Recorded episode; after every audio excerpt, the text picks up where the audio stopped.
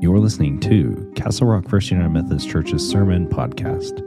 If you'd like to learn more about Castle Rock FUMC, you can go online at fumccr.org. Thank you and have a good day. I Definitely want to thank the choir today uh, for the great music that they uh, always prepare and share with us. Um, they also gave us a good lesson today. They sang one version of Come Sinners to the Gospel Feast, number 616, and we sang the other version, 339, both written by Charles Wesley, both great hymns, and nobody messed up. We'll just call it Come Sinners to the Gospel Feast Round. How's that? Okay? And Andrew, you didn't mess up either. You can, you, you had the right words. Uh, it's okay. I, have been there before. Um, with that in mind, one of the things I love about Paul's writings, and, and have to understand, I've come a long way for me to be able to say that. I, I remember early on in my journey, and, and even in undergrad when I was working uh, on my uh, religion degree, I didn't like Paul. Like I could, I could go without Paul. You could, you could take Paul out of the New Testament, and I would have been okay with it. I really only cared about the Gospels and Jesus. But in seminary, I, I had an amazing, uh, amazing theologian, uh, author, uh, professor uh, by Brandon uh, Brandon Shaw. Brandon, we used to call him Brandon, so I can't remember his last name. So he's Brandon. He made me learn to appreciate Paul for a couple of reasons. One, uh, Paul's honesty to the churches that he loved and cared for. The other is, is that his willingness to inspire unity amongst those churches was so important. And I took those to heart and, and really learned that Paul's not too bad. So we could put him back in the Bible. And, and, I, and I've come to love and appreciate Paul a little bit. And, and Philippians is, is one of my favorite books to read, letters to read. I always like to call it a letter because that's really what it is. And so I want to challenge you this week. I, I, I want to challenge you to read it like it should be written or read. Sit down and read all of it, all four chapters it won't take you too long. It's not a long book. It's not like I'm asking you to read and memorize all 151 Psalms or um, the book of Genesis or, you know, one of those longer books. And, or, I mean, if you really want to go big and you, you read Philippians uh, one day, you can read Philemon the next day, and you have read two books of the Bible within two days. It can be done. For those of you that know, Philemon's just a page in most Bibles. So, uh, give you a little bit of a challenge this week. But I, I, I love this letter. I love this letter because it's it's it's a letter of encouragement. It's a letter to inspire joy. It's a letter that inspires unity. With that in mind, let, us go to the, scripture today, which is Philippians chapter 2, verses 1 through 13. Listen to these words.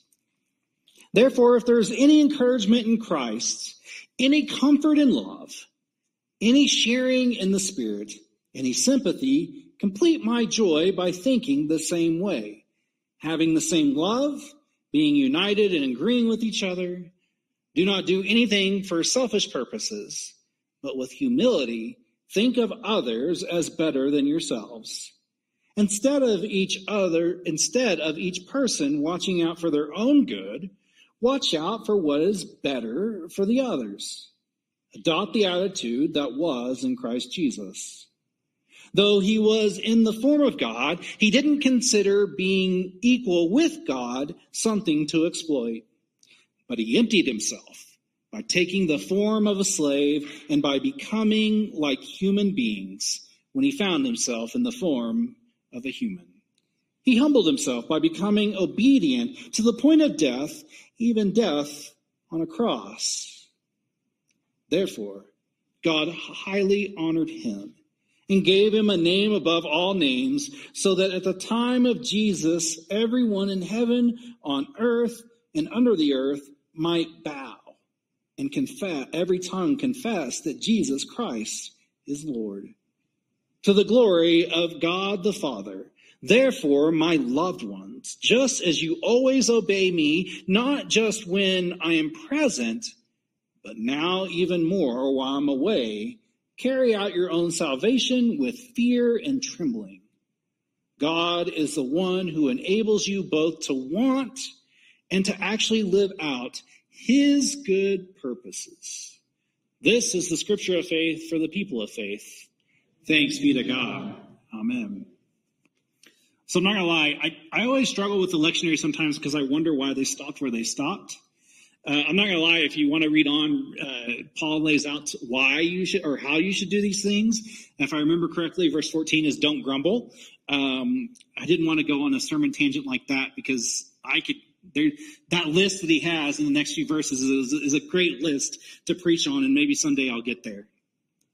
But I, I want to share with you. Um, some of you know that I love Star Wars, and I'm a huge Star Wars fan. Grew up with it. My brother, uh, my brother was older than me, and, and and definitely I got all of his broken Star Wars toys, but uh, would love to. Uh, uh, lightsaber fight with my brothers and sisters as we, you know, with whatever straight cylindrical item we could find. And that was before Disney bought them and made Star Wars lightsabers that are now amazing. Uh, I own three that look really good. Um, I love Star Wars, but I, I, try not to incorporate Star Wars into every sermon. You could, I'm not gonna lie. Like, I, I mean, I, I can do it. Like, there are nine, there's nine movies, several different shows, a couple other side movies. Like, I seriously could every sermon bore you to death with Star Wars uh, things. And so this week, while I tried to resist using a Star Wars reference, I felt like I had to. And so I take that as a sign from God that it's something I have to do because it popped up like nine times as I was working uh, through this uh, sermon this week. But in the movie A New Hope, uh, as Luke is battling the Death Star, trying to uh, destroy it and shut it down, he's flying in the trenches uh, along in the Death Star and, and has Darth Vader on his tail. And if you don't know, like, that's his dad. Like, it's a, puts a whole different spin on it when you know that his dad's like trying to chase him from stopping to destroy something. That sounds a lot like what children do anyway, that children are chased by their parents from destroying something. But that's a whole other uh, topic for a whole other time. But Luke is standing there and, he, and he's in he's in his X-wing fi, uh, pilot, his X-wing ship, and he's flying uh, in this trench, and and and he brings on his uh, targeting computer, and it's sitting right there in front of him, and and and he just you can tell that he's torn. That he knows he can make the shot. He's done it before. He actually even says in the group gathering before they go and attack the the, Death Star that it's only a couple of meters wide. You can you can do you can do that without a Nava computer. He's sitting there with the Nava computer in front of him, and you hear uh, Ghost Obi Wan, and I call him Ghost Obi Wan because by this point he's already died. He's become the ghost that he is. If, sorry if that spoiled you, but my rule is if the movie came out after I, before I was born, spoiler alerts don't exist, um, and this one did. So Ghost Obi Wan tells Luke uh, to use the Force. Luke, let go of your feelings, and you see Luke take a deep breath and then you see him switch off his computer and it goes away. And the tower control guy says, Look, you've turned off your, your computer. And Luke kind of assures that he knows what he's doing. He fires the shot, destroys the Death Star, and all things are good until the next movie. But I say that because I think sometimes we focus too much on the wrong thing and we trust too much of the wrong things to focus on what we should be focusing on, which is to have the attitude of Christ. That's what Paul says in verse 5. He says, adopt the attitude that was in Christ Jesus. Trust your feelings, disciple, and follow Jesus. And, and, and here then, uh, I almost called him Luke, but Paul lays out this foundation. He reminds us that, that, that God, um, when he came down in the form of Jesus, that, that it was not something that he exploited God's power. Could you imagine if God would have run around like the way that the Israelites were really hoping that the Messiah would have came around? If you remember correctly, uh, if you remember from Easter, which I know was a little while ago, I shared with you that, that the Israelites had this idea that he was going to come in as Arnold Schwarzenegger on this big white stallion to kick Rome out and all things were going to be good and the Israelites were going to have all the power and all the things and their Messiah came as a servant, a carpenter, like, there's something about that that's very special. And the way that God came to be uh, down with us, in order for him to do that, like he had to let go of his power. He had to empty himself, as Paul said in verse 7, by taking the form of a slave and by becoming like human beings. He humbled himself by becoming obedient to the point of death, even death on a cross. So I think the challenge that we face today, I think, I think the thing that, that gets in our way, our, our biggest thing that gets in our way as we follow Jesus, as we try to be a disciple, as we try to be a Christian in this world, is ourselves. We haven't emptied ourselves. We haven't humbled ourselves. We spent too much time wanting accolades and, and power and, and, and other things that Jesus never taught us what to do. We lost our focus. We've lost our way. I think it like this. Yesterday, uh, Emily and I went to the Air Force uh, San Diego State game, which I'm not gonna lie, Air Force is the best college team in uh, Colorado right now at five and zero. Oh. So statistics don't lie, right? But what I found interesting in in that was before the game, the people sitting behind us were like, "Dear Lord, I hope our punt returner can catch a punt." Because apparently they had that problem and apparently this person wanted to make sure that, that they caught that they were able to catch the punts. You know the best way to catch a punt is? You focus on the ball and not who's coming at you. You know how hard that is? You've got these these big mamma jammas running at you and you've got to stand there like this ready to catch the ball.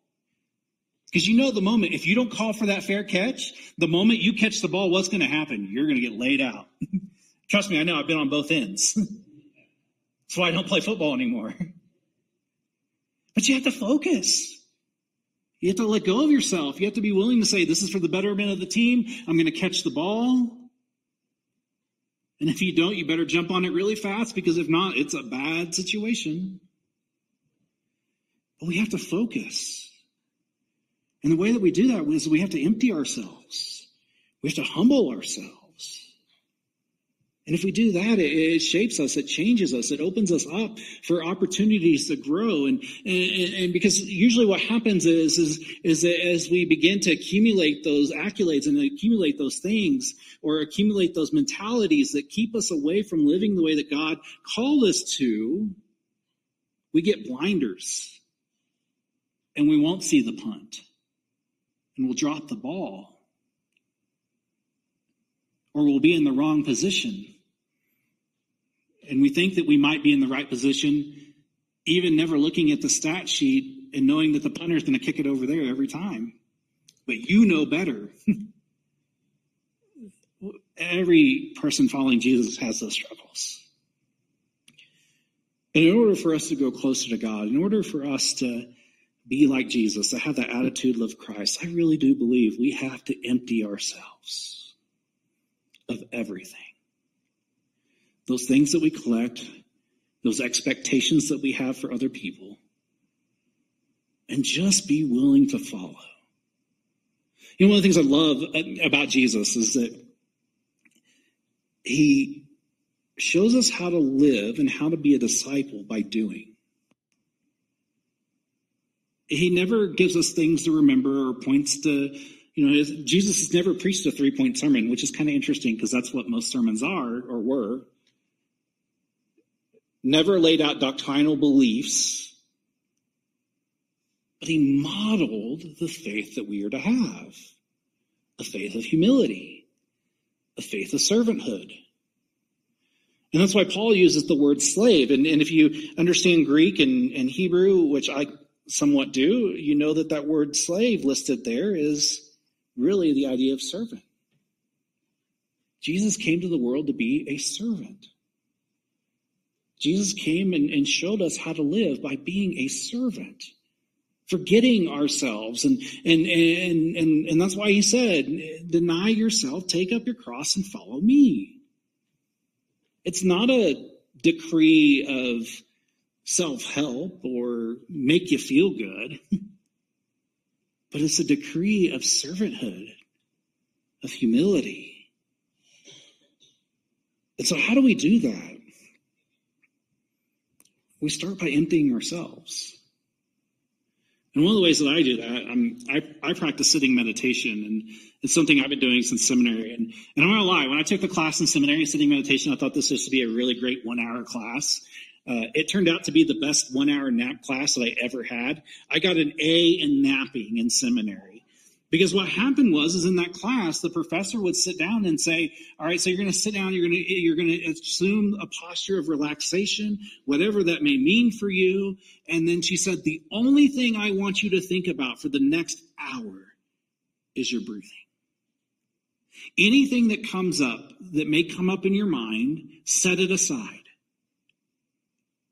And you don't need it. Because the only thing you need right now is to breathe. And so I've taken that practice on and, and now I do about an hour, try to do an hour each day, or when I have to wait for the girls to pick up and pick up line, I practice my sitting meditation where I just close my eyes, take a deep breath, and only focus on my breathing. And when those stressors or all those things that may be in my life at that time when they come up, I choose to, try, I try to choose to leave them on the side of the road because I imagine myself on a journey. Like I'm walking a journey. And as those things come up, and, and, you know how it comes up, like it comes up from here when you're practicing that. Like it comes up and it hits you, good, bad, ugly, whatever. And I try to leave it on the road. There's some stuff I have left behind. There's still some stuff I'm still working on. But if we practice that, it, it allows us to empty ourselves. It allows us to, to garnish a sense of humility that reminds us it's not about the awards and accolades and thank yous that we get. It's about just serving like Jesus did. And if we have that mentality, if we take on that attitude, it changes the world.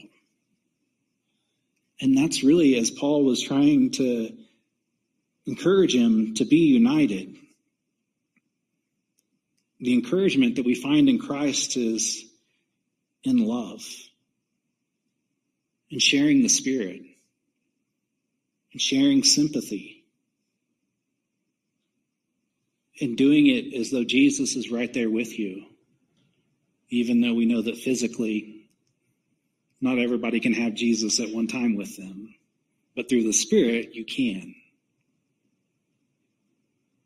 So this week, the challenge is simple adopt the attitude of Christ by emptying yourself.